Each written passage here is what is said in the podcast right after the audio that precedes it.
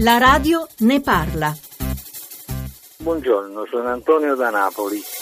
Volevo segnalare tutti questi abusivismi sulle coste che deturpano questi paesaggi e non lasciano queste foreste, questi alberi che sono vitali per la vita dell'uomo.